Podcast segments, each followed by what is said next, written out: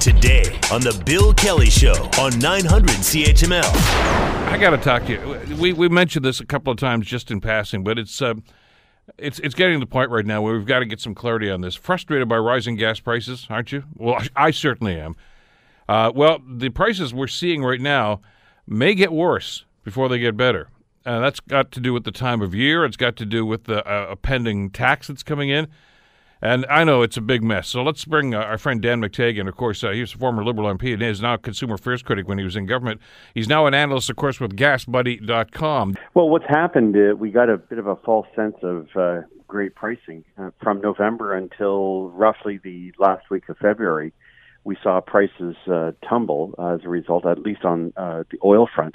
You know, during at Christmas time, oil was trading for 42 bucks a barrel just a month and a half before it was trading for about 75. So much of this, by the way, had to do with uh, our friend of the south, Donald Trump, who said uh, to everybody, produce a lot more oil because I'm going to seal off Iranian oil. I'm going to shut them down. I'm going to sanction them. Uh, he did impose the sanctions and uh, gave uh, a huge, massive exemptions to everybody. That really ticked off uh, OPEC and the Russians because they had basically flooded the market with oil, and uh, this may have served, uh, you know, someone's interest, at least Trump's interest, in flooding the market and bringing prices down but it also really caused uh, uh, you know a real sense uh, that uh, maybe it's time to uh, cut back on production, and OPEC has done that, uh, as has Canada, because we were only getting 15 bucks for our oil. We've decided to cut back 300,000 barrels a day. Venezuela is almost sealed off, no longer producing much oil uh, because of the economic collapse there. Mexico's got the same problem.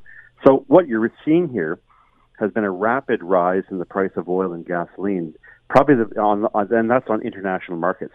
The highest I've seen in 17 for the first quarter, and that's why we've gone from seeing prices of 93 cents a liter all the way back up to $1.21 today. The Bill Kelly Show, weekdays from 9 to noon on 900 CHML.